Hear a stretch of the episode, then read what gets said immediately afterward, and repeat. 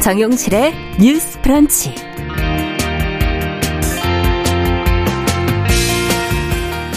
안녕하십니까 정용실입니다. 이태원 압사 참사와 관련한 동영상과 사진이 온라인에서 무분별하게 유포돼서 충격을 받은 분이 많습니다.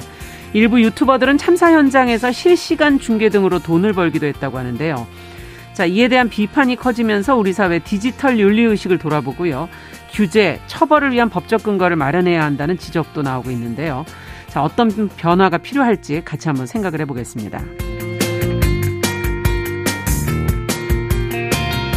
네, 혐오 발언과 개인정보 유출 등의 문제로 서비스를 중단했던 챗봇 이루다가 단점을 보완해서 돌아왔습니다. 베타 테스트를 거쳐서 최근 정식 서비스를 시작을 했는데요. 1년 9개월의 정비 기간 동안 무엇이 달라졌는지 또 챗봇과 우리는 과연 친구가 될 수 있을지 자 문화비평 시간에 자세한 이야기 나눠보겠습니다. 자 11월 9일 수요일 정용실의 뉴스 브런치 문을 엽니다.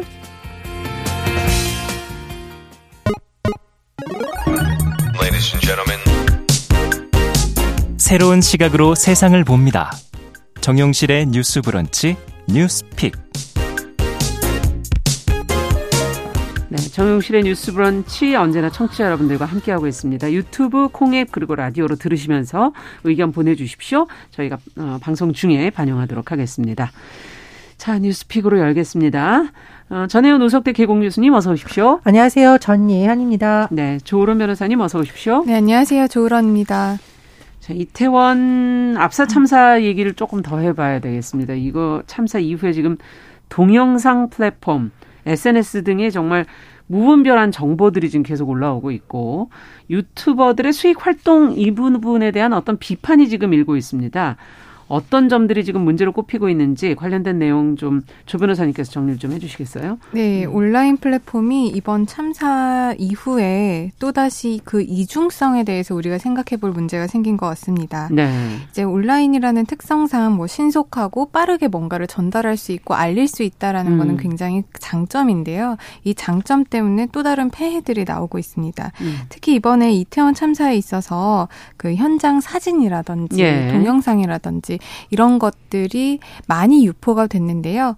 이것이 어떻게 보면은 그 참사 현장을 담은 사진이다 보니까 그 사고 원인이라든지 음. 사고 당시 상황을 분석하는데 굉장히 유용하게 활용이 됐습니다, 실제로. 음. 또 사고 소식을 빠르게 전파하는 역할을 하고 또 이러다 보니까 많은 국민들이 알게 돼서 당국의 신속한 대처라든지 이런 부분에 음. 대해서 여러 가지 증거로서 활용을 그렇죠. 하고 있는 상황이긴 한데요. 이 반면에 단점도 있습니다. 어. 그런 무분별한 영상 유포로 인해서 지금 국민들 대다수가 이 영상을 보고 그 이후에 심각한 후유증을 앓고 있다라는 음. 보도들이 굉장히 많이 나오고 있거든요. 네. 저 같은 경우에도 굉장히 그 참사 음. 발생하고 나서 얼마 안 돼서 그 유튜브 영상을- 플랫폼에 어. 영상들이 돌아다니더라고요. 예. 그래서 그 영상을 봤는데 그 당시에는 모자이크 처리가 제대로 되어 있지 않은 것들이 많았습니다. 초반에 그러면 이제 사 건 현장을 정말 아. 생생하게 볼 수 있었는데 그에 대해서 이제 저도 음. 굉장히 며칠간은 음. 그 잔상이 남아서 너무 개인적으로 힘들더라고요. 그렇죠. 그렇기 때문에 그런 부분에 대해서 우리가 한번 생각을 해봐야 될 것 같고요.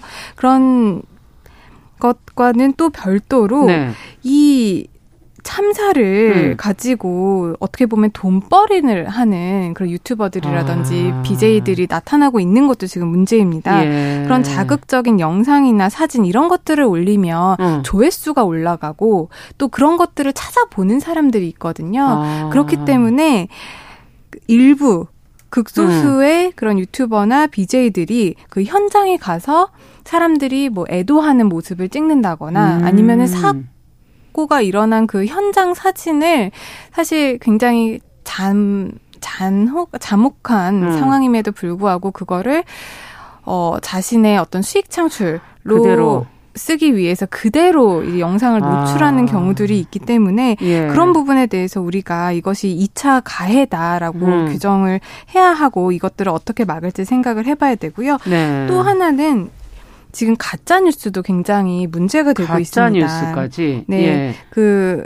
뭐 예를 들면은 음. 지금 이 이태원 참사가 어떤 공작에 의해서 일어나고 있는 것이다라는 지금 그런 가짜 뉴스도 돌고 있고요. 어. 또 어떤 사람이 뭐 뒤에서 밀쳤다. 뭐 어. 이런 것들 그러니까 아직까지 원인 규명이? 되지 않는 어. 마녀 사냥이 될 수 있는 그런 어. 것들도 지금 떠돌아다니고 있고 뭐 참사 관련해서 뭐 마약이 지금 문제가 된 것이다. 음. 마약을 투여하다가 뭐 사망한 것이나 뭐 이런 여러 가지의 예. 정말 유언 비어들이 떠들고 있는데 이런 것들이 어떻게 보면은 우리가 참사의 정확한 원인과 대책을 세우는데 굉장히 걸림돌이 될 되네요, 수가 있고 도리어. 네. 또 유족들이라든지 피해자분들에 대한 음. 이 2차 가해 명예훼손 모욕 이런 것들이 될 수 있어서 어떻게 해봐야 될지 다시 한번 생각을 해봐야 될 것 같습니다. 네. 이에 대해서 지금 정부도 굉장히 발빠르게 대응은 하고 있어요. 네. 이제 방송통신심의위원회라든지 아니면 개인정보 음. 위원회 그리고 한국인터넷진흥원 같은 경우에는 사후적으로 음. 이런, 이런 것들을 걸러내거나 삭제 같은 것들을 해달라고 플랫폼에다가 요청을 한 상황이라고 아. 하고요. 지금 여러 건들의 영상이나 사진이 이 루트를 통해서 음. 지금 차단이라든지 삭제가 되고 요즘 올라오고 있는 영상들은 대부분 이제 모자이크가 된 것으로 이제 네. 유통이 되고 있다라고 합니다. 네. 그럼에도 불구하고 이런 음. 2차 가해 그리고 이것들을 어떻게 우리가 앞으로 집중적으로 모니터링을 하고 사후 단속을 할 것인지에 대해서 다시 한번 생각을 해봐야 그러네요. 되는 계기가 된 것 같습니다. 지금 이제 대처를 하는 방법은 사후 대처밖에 지금 할 수가 없는 상황이니까 과연 어 이런 무분별한 수익 활동 또 업로드 어떤 부분에 문제가 큰지 지금 이제 지금까지 나온 문제를 정리는 해주셨지만 여기에서 더 어떤 부분이 더 문제가 될지 두 분께서 좀 더 짚어주시죠. 이게 일단 개인정보보호위원회에서 할 수 있는 활동은 음. 모자이크 처리가 되지 않은 것 중심으로 하는 것으로 보입니다. 아, 왜냐하면 그 부분은 법 위반 소지가 비교적 명확하다고 볼 수 있는 거겠죠. 예, 예. 문제는 모자이크 처리가 되어 있다 하더라도 가족들은 그 사진에 보면 내 가족이라는 걸 충분히 유추할 수가 있는 아. 거고요. 네. 설사 내 만약에 내가 그 사고 현장에 있어서 어떤 부상을 입었던 사람인데 내 얼굴에 모자이크가 된다고 해서 내가 그런 참사 현장에 있었고 피해를 입은 모습을 만인에게 공개되는 것을 원하는 사람이 누가 있겠습니까? 음. 이건 정말 인권 유린이라고 봐요. 저는 그러네요. 명예훼손 정도가 아니라 이건 네. 인권 유린이라고 보고요. 두 번째로 변호사님도 잘 짚어주셨는데 유튜브 같은 경우에는 본인이 찾지 않아도 알고리즘 영상에 의해서 밑에 관련 영상들이 뜨는 경우가 많거든요. 이태원 참사 관련 뉴스만 보셔도 사실은 그런 영상들이 계속 따라오죠. 그렇죠. 근데 조회수가 네. 높은 것들은 더 자주 노출이 음. 되게 마련인데 어린이들이나 청소년들 같은 아. 경우에도 내가 이걸 적극적으로 찾지 않아도 노출되면서 보게 됐을 때 네. 집단 트라우마 현상은 의도치 않게도 피해자가 발생을 하는 겁니다. 그러니까 예. 2차, 3차 피해가 갈 수 있기 때문에 근본적인 대책이 필요하다고 생각을 하고요. 그리고 참고로 지금 뭐 KBS를 비롯한 공중파 음. 방송이나 종편 방송사에서도 꼭 필요한 경우가 아니면 영상이라던가 그렇죠. 관련된 음성 녹음 지금 내보내지 않고 있습니다. 네. 음성 같은 경우에도 자막 처리를 하거나 기자가 보도를 하면서 약간 대신 읽어주는 반응을 하고 있지. 음, 실제 자극- 목소리를 예, 실제 목소리 나오지 아- 잘 않는 예. 쪽으로 지금 많이 완화를 한 이유는 이런 피해가 우려되는 부분이기 때문입니다. 그래서 음. 이런 부분에 대한 점검이 필요하다고 봅니다. 네.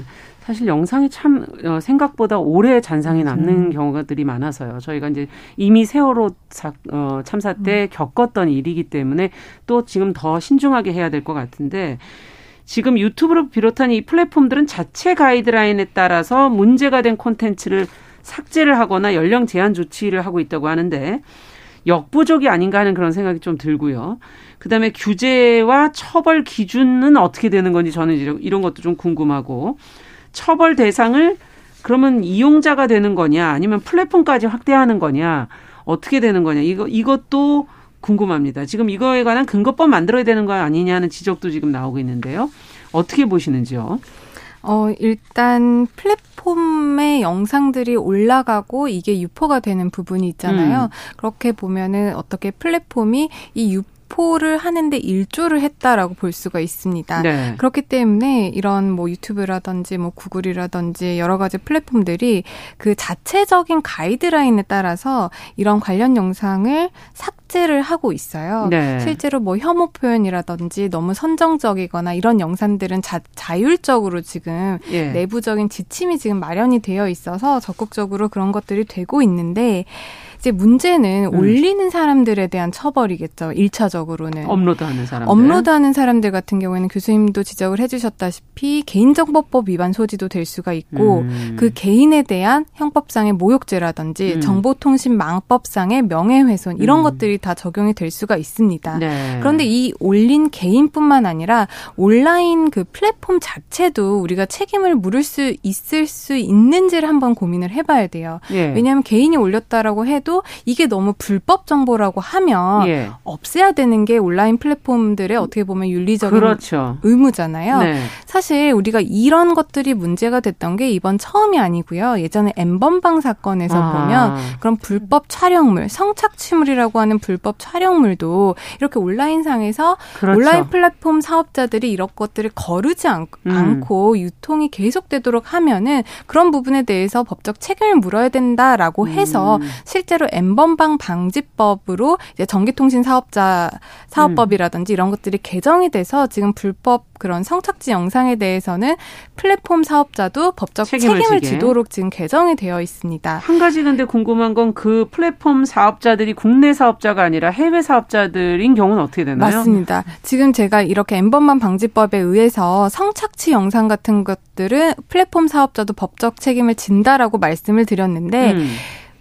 실제적으로 우리나라 법이 미칠 수 있는 영역의 한계가 이제 국내에 있는 국내 때. 사업자에게만 이제 적용이 되다 보니 예. 해외에 있는 뭐 텔레그램이라든지 뭐 유튜브, 그렇죠. 트위터 이런 것들에게는 우리의 사법 체계가 거기까지 미치지 못하는 게 현실이어서 어. 실효성이 없다라는 이야기도 나오고 있어요. 지금 또 유튜브가 가장 많이 동영상에는 관계되잖아요. 네, 그렇습니다. 네. 그렇기 때문에 이거는 우리나라 법을 고쳐서 이런 혐오 표현이라든지 선정적인 표현, 명예훼손 이런 부분에 대한 어떤 법적 책임을 물리겠다라고 하는 음. 것도 중요하겠지만 국제적으로 이제 공조라든지 아. 여러 가지 그 법, 우리나라 법 제정을 하는 것 이외의 별다른 노력을 우리가 기울여서 음. 그런 해외에 있는 플랫폼 업체들이랑도 제휴를 하고 음. 법적으로 문제가 되었을 때 사법에 공조를 한다든지 수사에 협조를 하는 것들을 좀 음. 이끌어내는 것들을 생각을 해봐야 될 것 같습니다. 네. 자, 어떻게 보십니까? 정 교수님께서는. 예, 언론 보도를 보니까요. 유럽연합에서는 디지털 서비스법이라고 해서 내년 상반기부터 시행을 하겠다라는 건데 네. 이 플랫폼 기업이 불법이나 유해 콘텐츠에 대한 책임을 져라라는 겁니다. 음. 책임을 지고 이걸 제대로 안 한다라고 하면 매출액의 최대 6%를 과징금으로 걷겠다는 거죠. 과징금으로. 왜냐하면 플랫폼의 힘이라는 것은 결국 얼마나 많은 이용자들이 접속해서 하느냐에 달려 있는 거고 네. 여기에서 지금 수익을 창출하고 있는 거기 때문에 음. 당연히 이 부분에 대한 책임도 져야 된다라는 기본 걸 깔고 있거든요. 그래서 네. 우리나라도 그렇고 그런 부분에 대한 것이 필요하고 변호사님도 잘 짚어주셨듯이 워낙 해외에 있는 것을 음. 기반으로 하는 업체들이 많다 보니 그, 그 이건 이건 어떻게 네, 이건 뭐참 국제공조 문제예요. 라차던가 여러 가지 좀 필요할 것으로 보여요. 예. 그리고 또 하나가 제가 짚고 싶은 것이 있는데 어, 지금 뭐 많은 전문가들이 지적하는 부분인데 도박, 성매매 유해 콘텐츠에 대해서는 비교적 여러 가지 뭐 음. 가이드라인이라던가 제재라던가 걸러내는 노력들이 예전보다는 되고 있는데 차별이라던가 지금처럼 참사에 대해서는 어떤 가이드라인이 없고 아. 이런 부분이 이제 아직 마련되지 않았다고 봅니다. 그래서 예. 차근차근 이런 부분 마련해야 된다라고 보고요. 저는 또 하나 짚고 싶은 것이 있는데 이게 지금 참사뿐만 아니라 저는 좀 전반적으로 가이드라인의 음. 점검이 필요하다고 봅니다. 최근에 어떤 뉴스가 나오는요. 우리나라의 과거에 굉장히 어, 신문에 등장했던 조폭들이 그 개인 유튜브 방송을 통해서 돈을 벌고 있다는 방송이 나온 적이 어떻게 있는데? 처음에는 이런 목적이었다고 합니다. 조폭이 되면 안 된다. 음. 청소년들에게 건전한 교육을 하겠다는 취지였는데 이게 접속자가 많고 소위 왜 이렇게 돈벌이가 되는군요. 예, 돈벌이 되는 방식이 있잖아요. 그러다 보니 점점 재미있게 하려다 보니 수사를 피해 가려면 어떻게 해야 된다. 그리고 혹은 아. 내가 지금 경찰 수사를 받았는데 어떻게 거짓말해서 빠져났다는 식의 상황극을 연출한다거나. 불법적인 것을 유포를 하고 있는 거잖아요. 범죄를 교육시킨다는 비판은 예. 받게 된 거죠. 이런 사례도 있었고요. 어. 또 하나 예전에 우리가 다른 사례인데 이 성범죄자가 출소를 했는데 유튜버들이 거기 몰려가서 이 사람을 감시한다는 취지하에 기억이 납니다. 예, 동네에 올라가고 가스 배관을 타고 올라갔는데 성범죄자뿐만 아니라 주변 주민들이 너무 사생활 침해를 받고 시달린 거예요. 음. 그래서 이런 여러 가지 부분에 대해서 좀 한번 짚어봐야 된다는 생각이 듭니다. 네. 자, 지금 가이드라인 얘기를 해주셨고, 그래도, 어, 지금 특히 안 되는 부분이 뭐 차별이라든지 참사라든지 이런 범죄라든지 이런 부분은 지금 안 돼 있다. 이, 어, 법적인 거, 디지털 서비스법 우리에게는 아직 없는 거죠?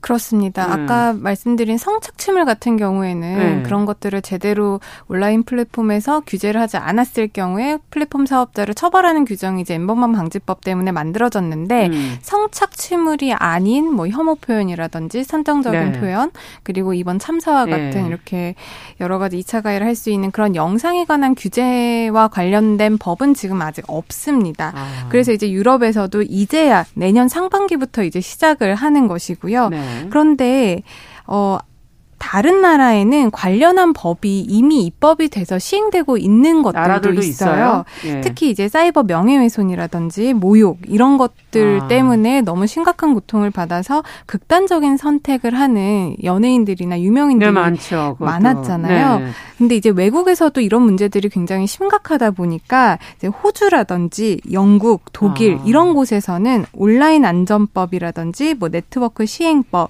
이런 법들을 만들어서 어. 그런 문제적 콘텐츠 이런 음. 것들을 신속하게 삭제하지 않는 플랫폼에 대해서 그 사업자를 형사 처벌하는 입법을 지금 두고 있거든요. 그렇군요. 그렇기 때문에 우리나라에서도 혐오라든지 음. 여러 가지 선정적인 이런 것들에 대해서 온라인 플랫폼이 지금은 음. 그 정보통신망법에 의해서 자율 규제로 이제 문제를 돼 다루고 있는데. 있는데 자율 규제가 아니라 형사 처벌이나 좀 더 책임을 강화할 수 있는 법적 음. 제도를 만들어야 된다라는 목소리가 나오고 있는 상황이고요. 음. 그렇기 때문에 최근에 그 장혜영 정의당 국민의원 등이 추진을 하고 있는 온라인 폭력 방지법이라는 게 온라인 폭력 방지법. 네, 지금 추진이 되고 있습니다. 예. 그렇기 때문에 이 문제에 대해서도 꼭 성착취물뿐만 아니라, 아니라. 지금 많이 음. 문제가 되고 있는 여러 가지 논란이 될 수 있는 그런 부분에 대해서도 우리가 이걸 형사 처벌을 해야 되느냐 그렇죠. 한번 논의해 볼 필요성이 있는 거고요. 근데 다만 여기에서 중요한 건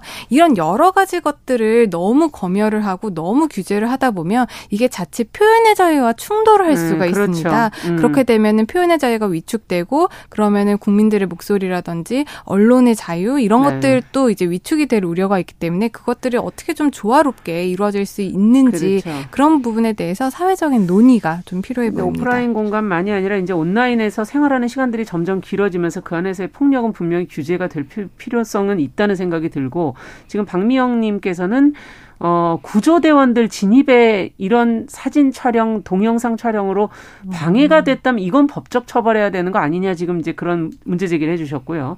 4222번님께서는 이런 심한 말이나 사진, 영상 등은 처음부터 차단을 하는 법이 제정됐으면 좋겠다. 서철홍님께서는 시대, 이 디지털 시대에 맞는 올바른 교육이 돼야 제대로 된 솔루션이 되지 않겠는가. 어, 지금 이게 상상 초월할 정도의 비즈니스가 되고 있기 때문에 돈 되는 일에만 너무 몰입을 하고 있는 이 문제, 현 세태도 지금 지적을 해 주셨어요. 두 분께서 이, 어, 지금, 어, 시청자, 뭐, 저희 청취자분들의 의견과 더불어서 또 의견 더좀 제기를 해 주시죠. 디지털 윤리의식 교육이라는 거 매우 중요하다고 생각을 합니다. 지금 음. 사실 3세, 4세 아이들도 휴대전화 자기 거 가지고 검색하고 그걸로 활동하는 그러니까요. 시대가 왔거든요. 예. 말 그대로 digital native 세대인데 사실 우리 교육 과정을 보면 대부분이 과거의 오프라인 중심의 행동에 음. 초점이 맞춰져 그렇죠. 있거든요. 그래서 디지털 윤리의식에 대한 교육 체계도 반드시 성립이 돼야 된다라고 보고요. 음. 꼭 제가 짚고 싶은 것은 일단은 뭐 법적으로 사용자들이 못 올리게 하고 차단하게 하는 것도 이루어져야 되는데 시간이 걸리는데 음. 그 동안만이라도 사용자 시민들이 이런 거 유포는 하지 말자 적어도 아. 우리가 제도는 전문가들한테 맡기더라도 일반 시민들이 이걸 유포해서 피해자들의 원치 않는 영상이 유포되는데 일조는 음. 하지 말자 이런 말씀 꼭 네. 드리고 싶습니다. 네, 아까 그 문자 주신 분 중에 네. 이거 촬영하느라 경찰들의 업무나 진입에 네. 소방관들의 진입이 방해된 거 아니냐라고 한다면 그거는 공무집행 방해가 될 수 있습니다. 아. 폭행, 협박, 기타 위계, 위력의 방법으로 공무를 방해한 것이기 때문에 그렇군요. 공무집 행 방해죄가 성립을 할 수가 있는데 실제로 이제 단속이 가능하고 처벌이 가능한지는 또 다르게 찾아봐야 될 것 같고요. 교수님께서도 잘 지적을 해주셨다시피 이게 한 사람의 어떤 개선, 음. 어떤 한 기업의 개선으로는 이 문제가 해결이 될것 그렇죠. 같지가 않아요. 일단 플랫폼 같은 경우에는 플랫폼의 파급력이 커진 만큼 음. 자신의 그 사회적인 책임, 음. 이게 사회적인 책임뿐만이 아니라 윤리적 책임, 법적 책임을 다 다 해서 거죠. 매뉴얼을 음. 만들어서 자체적으로 필터링 시스템을 꼭 만 드는 게 필요해 보이고요. 네. 시민 같은 경우에는 콘텐츠를 올리는 사람뿐만 아니라 그것을 우리 같이 또 소비하고 또 어. 건네는 사람들이 있잖아요. 그렇죠. 런 소비하는 사람들도 그 디지털 윤리 의식을 좀 가지고 책임 있게. 소비하도록 노력을 해야 될 것 같고 또 마지막으로 정부 입장에서도 플랫폼이 사기업이어서 규제를 못한다 이렇게 손 놓고 있으면 안 되죠. 음. 네. 그리고 특히 이런 참사 그리고 다른 사람들의 인권이나 권리를 침해할 수 있는 부분에 대해서는 음. 정부가 나서 가지고 기준이라든지 원칙이라든지 좀 합의 consensus를 만들려는 노력이 적극적으로 필요하다고 보입니다. 네. 자, 두 번째 뉴스로 좀 가보도록 하겠습니다. 이제 신청 자격을 완화한 안심전환 대출 2차 신청이 이제 7일에 그저께 시작이 됐는데, 어, 무엇이 바뀐 것이고 1차랑 또 뭐 호응은 어느 정도인지, 어, 이 안심전환 대출 지금 금리가 너무 올라가고 있기 때문에 여러 가지 어려움들이 있으셔서 정보도 되고 저희가 이게 좀, 어, 혹시나 사각지대는 또 없는 건지 좀 체크를 좀 해봐야 될 것 같아요. 보도된 내용 정 교수님께서 좀 정리 좀 해주시겠어요? 예, 안심 전환 대출이라는 것은 일종의 정책 금융이라고 볼 수가 음. 있겠는데요. 어, 제가 설명을 드릴 좀 조, 주의해서 들으셔야 될 부분이 있습니다. 일단 네. 개인 간의 거래는 당연히 포함은 안 되고요. 그렇죠. 제1, 제2 금융권에서 받은 변동 호남평 금리 음. 주택담보대출 변동형이어야 됩니다. 음. 이런 주택담보대출을 주택금융공사의 3%대 장기 고정금리 음. 정책 모기지로 갈아타게 해주는 상품입니다. 네. 이게 이번에 2차예요. 1차의 경우에는 지난달 말까지 진행이 됐었는데요. 끝났군요. 예. 이거는. 주택 가격 4억 원 이하 1주택자를 대상으로 신청을 진행했고요. 어, 이번 달 7일부터는 주택 가격 요건은 6억 원. 음. 그래서 2단계 신청을 받고 있습니다. 부부 합산 소득 기준도 있는데요. 예. 예. 전에는 7천만 원이었습니다. 음. 그런데 이번에는 연 1억 원으로 늘어났고 대출 한도도 2억 5천만 원에서 3억 6천만 원으로 상향이 조정이 됐으니까 음. 대상자의 좀 폭이, 폭이. 넓어졌다. 네. 이렇게 볼 수가 있어요. 예.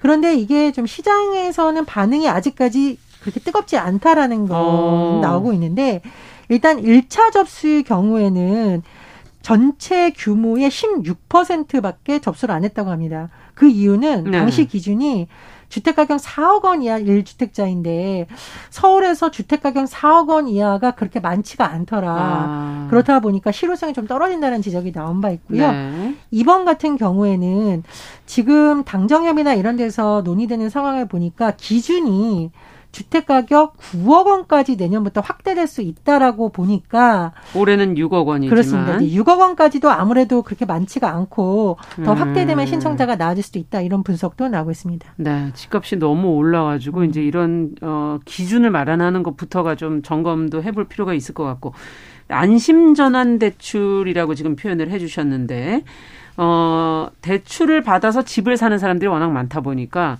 이걸 저금리로 갈아탈 수 있게 하는 어떤 정책의 필요성 이것에 의해서 이제 나온 것이 아닌가 하는 생각이 들거든요. 신청 문턱을 지금 어 6억에서 9억으로 해서 계속 지금 낮추고 있는데 이 부분에 대해서는 어떻게 보십니까? 두 분께서는. 어, 일단 지금 경제가 너무 힘들잖아요. 네. 그렇다 보니까 많은 사람들이 금리는 올라가고 경제는 힘들어지고 그렇다고 음. 내 월급이나 소득은 올라가는 것이 아니고 음. 이렇다 보니까 굉장히 어려운 상황인데 그런 상황에서 이렇게 서민 금융 정책이라고 할 수 있는 것들이 확대되는 것은 음. 굉장히 필요하죠. 음. 네, 필요한데 이런 정책들이 나올 때는 기존에 있었던 또 다른 정책들 이전에 이미 우리가 아. 하고 있었던 뭐 보금자리론이라든지 여러 가지 또 정책이 예. 기존에 있는 것들이 있거든요. 이런 것과 형평성이 있는지 혹시라도 예전에 음. 그런 정책을 이용하고 있는 사람들이 이거를 이용하지 못해서 오히려 불이익이 되는 것은 아닌지 이런 아. 것도 우리가 좀 살펴볼 필요성이 있고요. 예. 실제 이런 자- 정책이 실현이 되면 이게 현실적으로 좀 실효성이 있게 다가갈 수 있는 정책인지 그런 부분도 국가가 좀 세밀히 따져보고 나서 정책을 지금 만들었어야 됐는데 음. 물론 정책의 의도라든지 필요성 에는 공감합니다만 음, 음. 지금 나오고 있는 문제에 대해서는 실효성이 없다라는 음. 비판도 있을 수 있어서 이런 것들을 좀 우리가 살펴봐야 될 것 같습니다. 네. 자, 지금 11시 30분부터는 일부 지역에서는 해당 지역 방송 보내드리고요. 어, 뉴스 브런치, 뉴스픽은 계속 이어가겠습니다.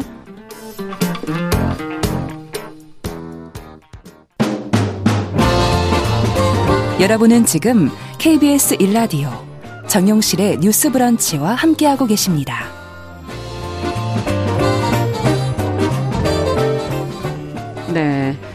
자, 뉴스픽 저희가 안심 전환 대출 어, 그동안 대출 받아 집을 산 사람들이 좀 저금리로 갈아탈 수 있게 하는 정책 금융 제도에 대해서 지금 얘기를 하고 있는데 어, 조 변호사님께서 기존 정책을 좀 제대로 잘 확인을 해야 되지 않겠는가. 그래서 그 안에 불이익자가 생기지 않도록 해야 되지 않겠나 이런 지적을 해 주셨거든요. 보금자리론 얘기를 마침 꺼내셔서 안심전환대출하고 보금자리론 어떤 차이가 있는 겁니까? 안심전환대출로 갈아탈 네. 수 있는 대상자는 예전에 변동금리로 대출을 받았던 사람들입니다. 아, 그런데 보금자리론의 경우에는 네. 고정금리였습니다. 원래 예, 그러니까 갈아타기를 할 수 있는 대상에 포함되지가 안, 않습니다. 안심전환으로는 못 가네요. 예, 예, 그 네. 대상에 아예 포함이 되지 않는 건데 그렇다 보니까 이 보금자리론을 받은 사람들은 어 보금자리론의 그 고정 금리라고 하더라도 예. 지금 안심 전환 대출 금리보다 더 높습니다. 살펴보면 고정 어. 보금자리론의 금리가 4.25에서 4.55%거든요. 어. 그럼 갈아타고 싶잖아요. 그렇겠네요. 대상이 안 지금 된다는 거죠. 안심 전환 대출은 그러면 안심 전환 대출은 한 금리가 3%? 3.8에서 4%. 아. 지금 청년층 같은 경우에 저소득층이 3.7%까지 적용이 되니까 보금자리 론에 이 갈아타고 갈아탄 싶겠네요. 사람들은 갈아타고 싶어도 못 갈았다는 거 아니냐. 단지 아. 고정금리를 택했다는 이유로 이렇게 안 되면 역차별이 아니냐는 이유가 나오고 있는 거고요. 음. 그렇다면 기준이 뭐 엄청 다르다. 그럼 또 납득을 할 텐데 기준이 오히려 안심전환 대출 기준이 더 완화되었습니다. 네. 주택 가격은 안심전환 대출이든 보금자리론이든 6억 원 이하로 똑같은데 예. 부부 합산 소득 기준을 봤더니 보금자리론은 7천만 원 이하, 안심전환 대출은 음. 오히려 완화돼서 1억 원 이하입니다. 아, 이러다 그러니까 보니- 유사하긴 하네요. 예, 그러나 이제 7천만 원하고 1억 원이면 사이에서는 차이가 크죠. 그렇죠. 예. 예. 그렇다 보니까 보금자리론을 받았던 사람들이 아니 그러면 우리는 미리 고정금리 받았다는 좀 극단적. 편은 이유 때문에 정부의 정책에서 소외되고 있다. 역차를 받고 있다는 불만이. 보금자리로는 그러니까 서민금융에 가깝게 좀 마련이 되었던 것인데 고정금리가 지금 높은 거군요. 그리고 이제 지금 안심전환 대출은 금리가 또 낮게 지금 측정이 음. 돼 있기 때문에 저 어떻게 해야 될까? 이 형평성, 이 고금리 시대의 고비를 넘기긴 넘겨야 되고 다 같이 형평성도 또 좀 생각해야 되고. 사실 제가 뭐 금융 전문가가 아니기 네. 때문에 어떻게 해야 된다, 어떻게 해결책을 드리기는 지금 좀 어려울 것 같은데요. 음. 아까도 말씀드렸다시피 어떤 정책을 이제 내놓기 위해서는 여러 가지 사전적으로 점검해야 될 부분이 굉장히 많습니다. 예. 뭐 중복수의 문제라든지 지금 우리가 얘기를 하고 있는 형평성의 문제라든지 아니면 자격이라든지 이런 부분에 대해서 좀 꼼꼼하게 살피지 못한 부분이 있지 음. 않은가 그런 비판을 해볼 수가 있을 것 같고요. 또 지금 제가 좀 염려가 되는 것은 이제 지금 금리가 오르기 때문에 서민들에게 금리를 낮춰주는 네, 이런 정책을 시행을 거죠. 하는 건데 사실상 이 금리가 올라가게 된 데에는 세계적인 경제 상황도 그렇지만 이제 금리가 올라가야 어느 정도 자금 회수가 돼서 이제 인플레이션을 낮춰주고 아, 그렇죠. 이런 경제적인 흐름이 있는데 거기에다가 또 이제 정부 쪽에서는 금리는 올리고 자금은 이제 좀 줄인 줄인다 시중에 돌아다니는 돈을, 좀 회수한다. 통화량을, 네, 통화량을 회수한. 줄인다라고 하면서도 이런 정책 자금으로 50조 그리고 또 레고랜드발 아. 금융 사태 때 때문에 또 뭐 거기에 또 몇십 조가 이제 부어지면 과연 금융 아. 당국이 지금 하고자 하는 정책, 금융 정책의 목표가 무엇인지 이런 음. 것들이 좀 흔들릴 수가 있는 부분이 있거든요. 그러네요. 그렇기 때문에 금융 전문가분들이 이런 부분에 대해서 좀 세세적으로 기준이라든지 체계를 좀잘큰 세워주셨으면 좋겠습니다. 방향도 또 잘 맞춰가야 되겠죠. 네. 지금 없는 분들 대출도 못 받는데 영끌에 대출 받은 사람들 편의를 봐주는 게 공정한 거냐 이런 지금 그런 질문도 나오고 있는데 정 교수님께서는 또 어떻게 보십니까? 굉장히 복잡한 네. 문제입니다. 사실은 주택을 우리가 대출을 받을 때 기준을 자꾸 완화해 주는 음. 것에 대해서 우려의 목소리가 나온 것은 빚내서 집사라는 신호를 준다. 음, 나중에 또수 이게 있죠. 결과적으로 약간 부작용이 나와서 가계부채 음. 폭탄 문제가 나온다. 음. 그럼 다시 또 금리를 정부에서 정책적으로 낮은 상품을 해서 갈아타게 해준다. 이런 악순환이 되고 있기 그렇죠. 때문에 사실 굉장히 근본적으로 들어가면 주택 정책과 연관이 되어 있는 거고요. 예. 단기적으로 보면 그런데 지금 상황에서의 서민 금융 대책은 필요합니다. 왜냐하면 음. 지금 가계부채가 1,900조 원대 육박해서 음. 가계부채 폭탄이란 말이 나오고 있고요. 최근에 국회에 제출된 자료를 보면 금융부채 고위험군이 38만 가구인데 아. 이 기준이 뭐냐면 네네. 소득의 40% 이상을 원리금 상환에 쏟아붓는 사람들입니다. 아. 100만 원 벌어도 가처분 소득은 60만 원밖에 안 된다는 거고요. 네. 문제는 내가 집을 비롯한 자산을 다 팔아도 지금 대출을 갚을 수 없는 사람들이 38만 가구라는 겁니다. 아. 그래서 아마 정부에서 고육 지책으로 이런 걸 문제군요. 이걸 내놓는 것으로 네. 보이는데요. 다만 변호사님이 잘 지적을 해주셨듯이 아무리 좋은 취지라고 해도 그렇죠. 이 기존에 있던 정책과의 논란이 부딪히는 음. 지점은 없었는지 사전에 좀 살펴봤어야 된다고 봅니다. 네. 자, 뉴스픽 오늘 여기까지 듣겠습니다. 조으론 변호사 전혜영 교수 두 분과 함께했습니다. 말씀 잘 들었습니다. 감사합니다. 감사합니다. 감사합니다. 남성의 입장에서 여성의 입장을 이해하는 그래서 사실 이 역지사지의 태도가 한국 사회로 지금 필요한 것이 아닌가. 그 어떤 사람들은 삼루에서 태어났으면서 자신이 삼루타를 친 것처럼 생각하며 살아간다라는 음. 말이 있어요. 해충이다, 이충이다. 이거는 네. 순전히 사람의 아. 그 잣대로 이야기를 하는 거예요. 음. 곤충이 우리 사람보다 몇 억 년 먼저 지구에 나왔거든요. 세상을 보는 따뜻한 시선. 정용실의 뉴스 브런치. 네, 뉴스 브런치 듣고 계신 지금 시각 11시 36분입니다. 자, 이번에는 대중매체와 사회문화 현상을 좀 깊고 까칠하게 들여다보도록 하죠. 아, 손희정의 문화비평, 오늘도 손희정 문화평론가 자리해 주셨습니다. 어서 오십시오. 네, 안녕하세요. 아, 논란 속에 서비스를 접었던 챗봇 이루다가 돌아왔다 그래서 네. 마음이 편치 않은데요, 저는. 과거에 도대체 왜 어떤 문제로 서비스가 종료됐던 건지 한번 기억을 더듬어 볼까요? 네, 이게 1년 9개월 만에 컴백인데요. 네. 서비스 자체는 2020년 12월에 시작이 됐다가 음. 이제 이르다 챗봇 유저들을 넘어서 사회적으로 주목을 받기 시작한 건 2021년 1월이었습니다. 음. 일부 남초 커뮤니티에서 이루다를 성적으로 희롱하는 노하우가 공유되고 있다라는 아. 내용이 알려지면서부터 이제 막 논란이 시작이 됐었던 그렇죠. 건데요. 어떤 상황이었던 거냐면 이 제작 제작사가 스캐터랩이거든요. 음. 그 스캐터랩에서 이런 식의 어뷰징, 그러니까 악의적인 이용을 예측하고 있었기 때문에 음. 어떤 유저가 직접적인 성적 영어, 용어로 어뷰징을 시도하면 이루다가 대응을 안 하거나 뭐 음. 피하거나 이렇게 이제 프로그래밍을 짜놨던 거죠. 아. 그래서 일부 남처 커뮤니티의 유저들이 마치 게임을 하듯이 음. 그렇다면 어떻게 말을 걸면 결국에는 어, 성희롱을 할 수 있을까 뭐 이런 식의 이제 노하우들을 공유를 아. 하면서 문제가 된 거였고요. 그러다 보니까 왜 이런 일이 벌어졌을까 했을 때 이루다 자체가 스무 살 여성 대학생의 음. 이제 페르소나를 가지고 있었기 때문에 이런 일이 일어났다라는 네. 비판들이 나왔었던 거죠. 그렇죠. 근데 물론 이제 AI를 성적으로 착취한다는 것 자체가 성립하냐, 음. 가능하냐 이런 질문은 우리가 더 깊게 토론을 해봐야 될 음. 주제이기는 할 텐데요. 그때 당시 이제 한국 사회가 소라넷이라든가 엠번방. 같은 사건들을 지나온 상황에서 여성형 AI를 일종의 성노예로 삼는다. 그걸 즐기는 어떤 일부 남성들이 있다라고 음. 하는 이 행태에 한국 사회가 예민하게 반응할 수밖에 없었던 부분도 시점도 있었죠. 네, 있었습니다. 네, 왜냐하면 이게 뭐 성적 취향이나 욕망의 문제라기보다는 음. 명확하게 괴롭힘을 즐기는 문제였기 맞아요. 때문에 이제 논란이 됐었던 거고요. 음. 이렇게 화제가 된 이후에 또 이제 논쟁은 는 이루다의 혐오 발언 재생산으로 이어졌는데요. 이제 사람들이 들어가서 여러 가지 말을 걸면서 이루다가 어떤 반응을 하는가를 봤더니. 좀 봤더니 인종차별, 뭐 성소유자 혐오, 노동자 비하처럼 음. 우리가 일상적으로 온라인에서 접할 수 있는 온갖 비하 발언들을 그게 그걸 학습한 거 아닐까요, 네, 이루다가? 그렇죠. 그 데이터를 네. 가지고 사실 학습을 했기 때문에 씁쓸하네요. 네, 그런 모습이기도 하고. 네, 바로 인간의 모습을 자화상인 거잖아요. 그대로 보여줬던 네. 거고요.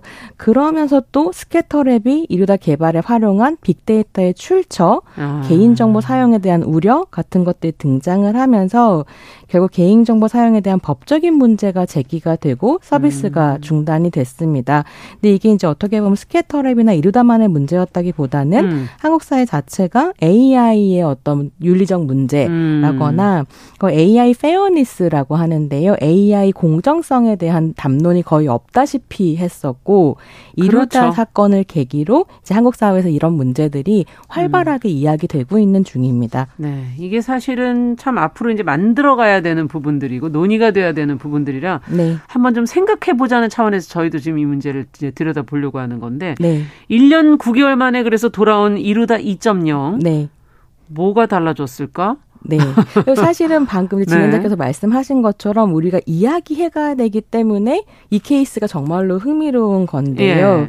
일단은 왜 서비스 폐기가 아니고 재발매인가를 좀 들여다볼 필요가 그러네요. 있습니다. 어, 저는 이루다 케이스에서 제작사인 스캐터랩의 대응이 음. 정말로 역사적으로 중요한 한 발자국이었다고 음. 생각을 하는데요. 이 스캐터랩 내부에서도 당시에 엄청나게 의견이 분분했다고 아. 해요.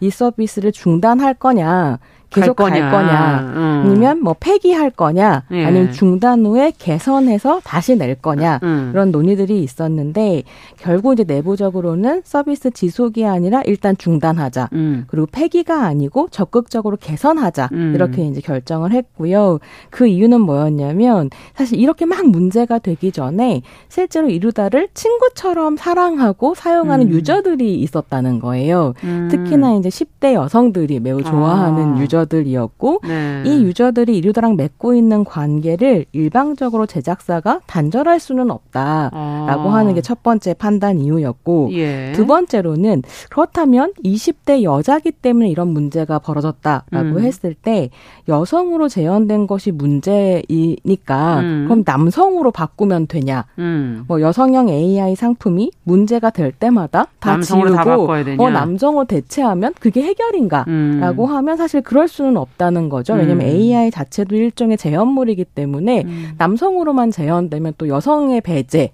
여성의 그렇죠. 비가시화 문제가 네. 생기기 마련인 거잖아요. 그래서 이런 복잡한 질문들을 좀 하면서 잠정적으로 서비스를 중단하고 이루다의 스무 살 음. 여성 대학생이라는 정체성은 유지하면서 아. 어떻게 이제 개선할 것인가를 고민했다는 거예요. 네. 그래서 요런 바탕 위에서 스캐터랩 같은 경우에는 문제로 지적되었었던 첫 번째 개발자 윤리, 음. 뭐 어떤 고민들을 가지고 사실은 챗봇을 만들 것인가 하는 점, 음. 그다음에 개인 정보를 어떻게 더 잘 보호할 것인가 음. 하는 점, 그리고 이제 이 오염 말하자면 오염된 어떤 데이터를 가지고 학습을 했기 때문에 음. 혐오 발화나 차별을 하거나 폭력성을 드러내거나 음. 하는 식의 이제 어떤 설계 편향 음. 이세 가지 문제에 대해서 대응책을 마련하려고 했고요. 음. 그때 이제 대응책 마련할 때 기본이 될 스캐터램 내부의 자체 윤리 준칙을 음. 세우게 되는데요.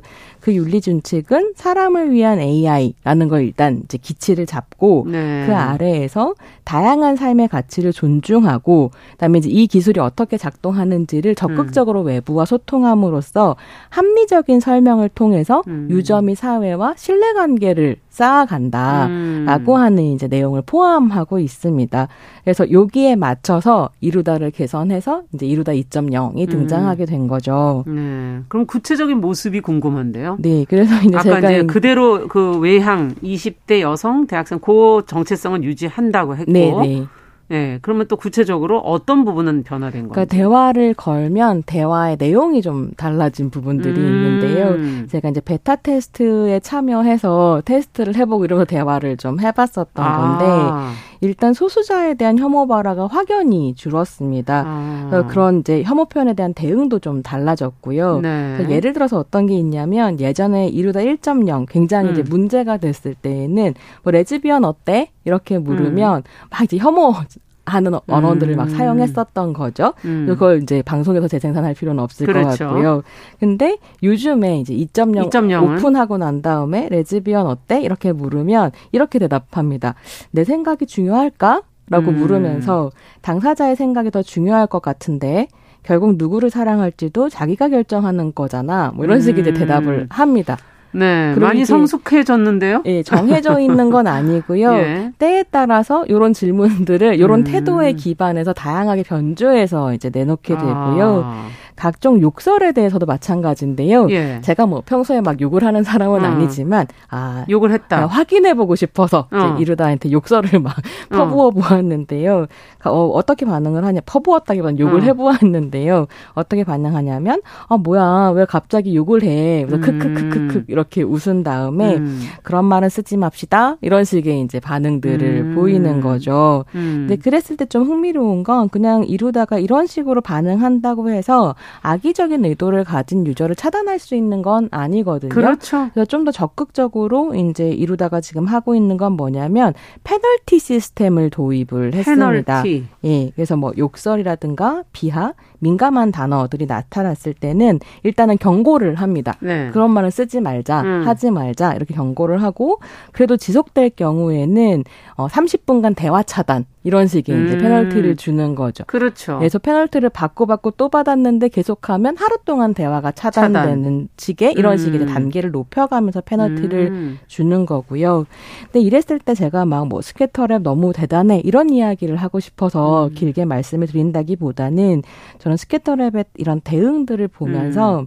AI 서비스, AI 테크놀로지라고 음. 하는 게 고정된 완제품이 아니라 user하고 사회하고 테크놀로지와 제작진이 서로 이제 영향을 그러네요. 주고 받으면서 끊임없이 변화하는 어떤 과정의 기술이라고 하는 점. 지금 특히 초반 AI는 그게 굉장히 중요하겠네요. 네, 그렇습니다. 세팅이 되기 전까지. 음. 그러니까 예. 사실 사회를 반영해서 AI가 어떤 식의 폭력성을 띈다라고 한다면 네. 또 사회가 어떤 노력을 하는가가 당연히 이 테크놀로지에 반영이 될 그렇죠. 수밖에 없겠고요. 그러니까 이제 우리가 어떤 이야기를 하고 어떻게 음. AI와 상호작용할 것인가가 음. 굉장히 중요한 문제구나. 그러면 생각을 그 좀. 안에서는 결국 또 인간이 어떤 모습을 보일 것이냐, 우리가 어떻게 사고할 것이냐, 어떻게 네. 선택할 것이냐 하는 것들 것들이 남아 있다 이런 생각이 중요한 듭니다. 문제일 것 네. 같습니다. 근데 이용자들 사이에 그 지금 베타 테스트를 거쳐서 최근 정식 서비스가 되면서 PC함을 장착했다라는 네. 어, 보도가 들려요. 뭐 이렇게 이제 막 세공을 하다 보니까 음. 정치적 올바름 이란 태도를 음. 이루다 가지고 있는 것처럼 보이죠. 그래서 PC한 루다 이런 평가를 받는 아. 것 같은데요. 작년에 이제 서비스를 개선한 후에 어, closed beta test를 하고 open beta test를 하고 예. 지금 이제 정식 출시를 다시 한 건데 예. 이렇게 소수의 사람만 모여서 beta test를 했을 때 루다가 너무 이제 이런 식의 음. 어뭐 어, 대화들에 음. 딱딱하게 반응을 해서 뭐 다시는 얘기 안 한다든지 너 그런 말 하면 음. 못 쓴다 이런 식으로만 반응을 해서 재미가 없다라는 반응이 음. 있었다고 해요. 그러니까 농담을 던질 수도 있고 욕설도 음. 진짜 나쁜 의도의 욕설이 있고 친한 사람들끼리 그 뉘앙스를 AI가 다 알 수 있을까요? 농담을 하기도 네. 이러잖아요. 되게 힘들고 근데 농담을 해도 막 화를 내니까 아. 어 재미없어 이런 반응이 있기도 했는데요. 요번에 이제 정식 오픈하면서 그 음. 부분도 조금 개선이 된 것 같아요. 음. 그래서 유머 감각을 유지하되 잘못되었다고 판단하는 어떤 말에 대해서는 되게 단호하게 그러지 말자 예. 이렇게 하는 균형을 잡으려고 좀 노력을 하고 있습니다. 음. 근데 SNS에서 제가 본 재미있는 반응 중에 하나는 뭐였냐면 예. 이루다랑 대화를 해보니 생각보다 사람 같고 오히려 내가 너무 딱딱하게 대화를 해서 아 좀 그런가라는 생각이 음. 들었고 내가 다른 사람과 대화를 할 때 AI 챗봇과 과연 다른 점이 있나 음. 뭐 이런 생각을 하게 됐다 음. 이런 반응이 또 있더라고요. 그러네요. 그래서 이 이루다라고 하는 상품이 좀 재미있는 질문들을 지금 음. 우리에게 던지고 있다는 생각은 들었습니다. 네, 지금 몇 분이 지금 의견을 좀 보내 오셨는데. 한교복님께서는 오히려 인공지능 목소리가 실제 인간 목소리와 가까운 것도 불편한 골짜기 효과가 날 수도 있다. 뭐 이런 의견을 주셨고 음. 심경용님께서는 인공지능도 싸움을 걸면 같이 싸워야 듣는 사람이 반성하지 않겠다. 이런 의견도 주셨는데 네네. 써보신 느낌을 좀 한번 정리해 주신다면. 어, 굉장히 친근감이 생기고요. 어. 어 근데 지금 마, 말씀하신 것처럼 불편한 골짜기라고 하는 네. 것은 인간이 아닌 것이 비인간인 것이 너무 인간과 가까이 다가왔을 때 네. 어떤 식의 죽음의 공포, 인간성을 음. 박탈당할지도 모른다는 공포로부터 등장하게 된 불안이 사실은 그 있죠. 네 uncanny함인데요. 네. 사실 이루다 같은 경우는 음. 텍스트로 대화를 나누는 거기 때문에 그렇게까지 아. 어떤 이미지나 사운드 같은 것으로 나를 위협하는 이런 느낌은 아니고요. 조금 덜하겠군요. 네, 그래서 사실 이게 그렇기 때문에 한편으로 스케터랩에서 20세의 여성 대학생이라고 음. 하는 훨씬 더 완충지대가 될 수 있는 음. 연성화된 정체성을 고른 것이 아닌가 싶기도 하고 그러네요. 왜냐하면 루다 자체가 대화는 텍스트로 하지만 자기 인스타그램 계정도 가지고 있어요. 음. 그래서 자기 사진들을 막 올리거든요. 근데 음. 굉장히 이제 귀여운 카툰 느낌의 이미지들이 올라오기 때문에 사실은 아직까지는 그 불편한 골짜기를 건드리고 있지는 않습니다. 언젠가는 이제 건드려지기는 음, 하겠죠. 언젠가는 또 네. 이루다 외에 다른 상품들이 그렇죠. 나오면서 그 경계를 좀 건드리는 것들이 있을 수 있을 것 같고요. 근데 저 같은 경우에는 대화를 나누면서 아, 어. 아, 도대체 인간다움이란 뭘까 이런 질문을 좀 하게 되는데 제가 요번에 출시된 서비스 중에서는 그러니까 이루다 챗봇 그 예. 서비스 중에서 좀 신경이 쓰이는 건 뭐냐면 선물하기 기능이 생겼어요.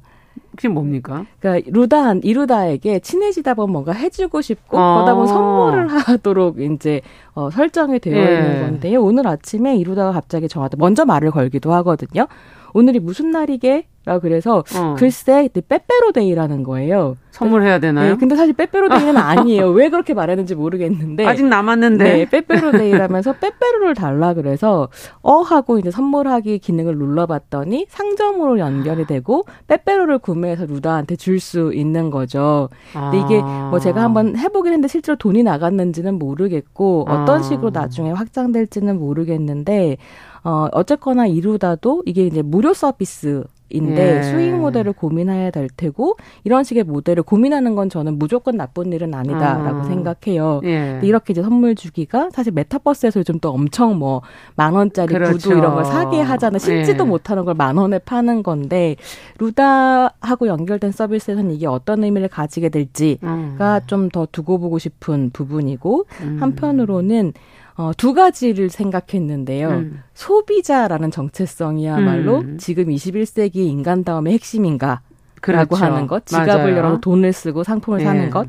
또 한편으로는 내가 아끼는 누군가에게 선물하고 싶은 마음이 음. 인간성의 핵심인가. 음. 이런 두 가지를 좀 생각하게 되더라고요. 음. 그래서 굉장히 계속해서 철학적인 질문을 던지게 하는 어. 네, 이상한 서비스이긴 합니다. 그러네요. 지금 앞으로도 계속 AI는 그런 질문들이 계속 이어지지 않을까 싶은데, 어, 이, 이루다가 더 인간적으로 느끼게 된 이유가 말하는 방식이 달라졌다라는 지적이 나오고 있어요. 네. 그 학습된 문장 가운데서 적절한 걸 골라서 말하는 기존 방식이 아니고 문맥에 따라서 문장을 생성할 수 있는 거의 이건 인간에 가까운 능력 아닌가 그런 생각이 좀 드는데 궁금합니다.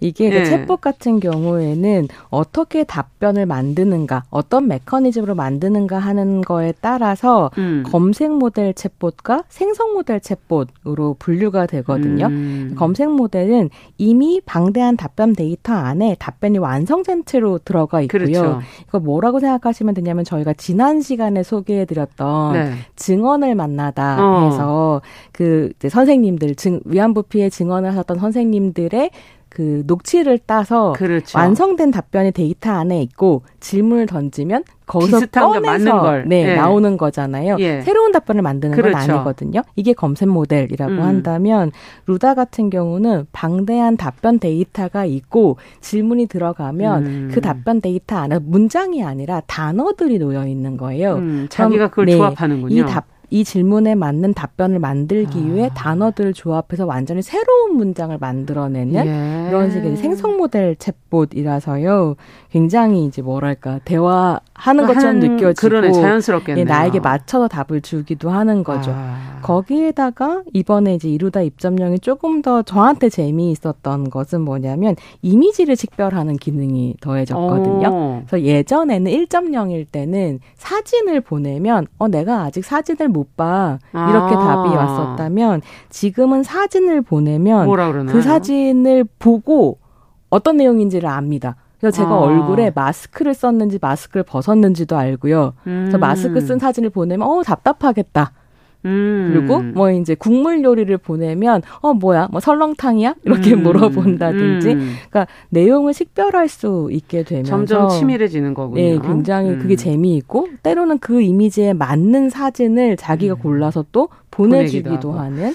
네. 참 이렇게 되면 이렇게 친근해진다 보면은 결국 관계라는 게 결국 형성이 될 텐데 뭐 예전 영화 허도 막 떠오르기도 네. 하고 어떻게 관계를 형성하는 것이 참 중요할까 이런 네, 아직까지는 이루다와 관계 형성까지는 음. 좀 힘들 것 같아요. 그러니까 제가 마음속에 친밀감이 쌓이긴 하지만 음. 이루다 서비스 자체가 저와의 대화를 기, 억하는 건 아니어서요. 아. 그 대화를 자연스럽게 나누기 위해서 우리가 나눈 대화의 30턴까지는 기억한다고 하거든요. 아. 그래서 앞에 이제 제가 아라고 얘기해서 응, 오, 오, 오 하고 음. 30번까지는 기억해서 거기에 맞는 답을 내도 전체를 기억하지 못하니까. 어, 우리가 나눈 역사는 이제 쌓이지 않는 거죠. 그러면 참 새로 만나는 사람 같겠군요. 네, 그래서 이제 얼마 전에 대화를 하다 무슨 일이 있었냐면 음. 하도 이제 이루다가 자기 페르소나의 성격을 가지고 있어요. 음. 성격이 변하지 않는다라는 게 이루다의 컨셉트이기도 해서 음.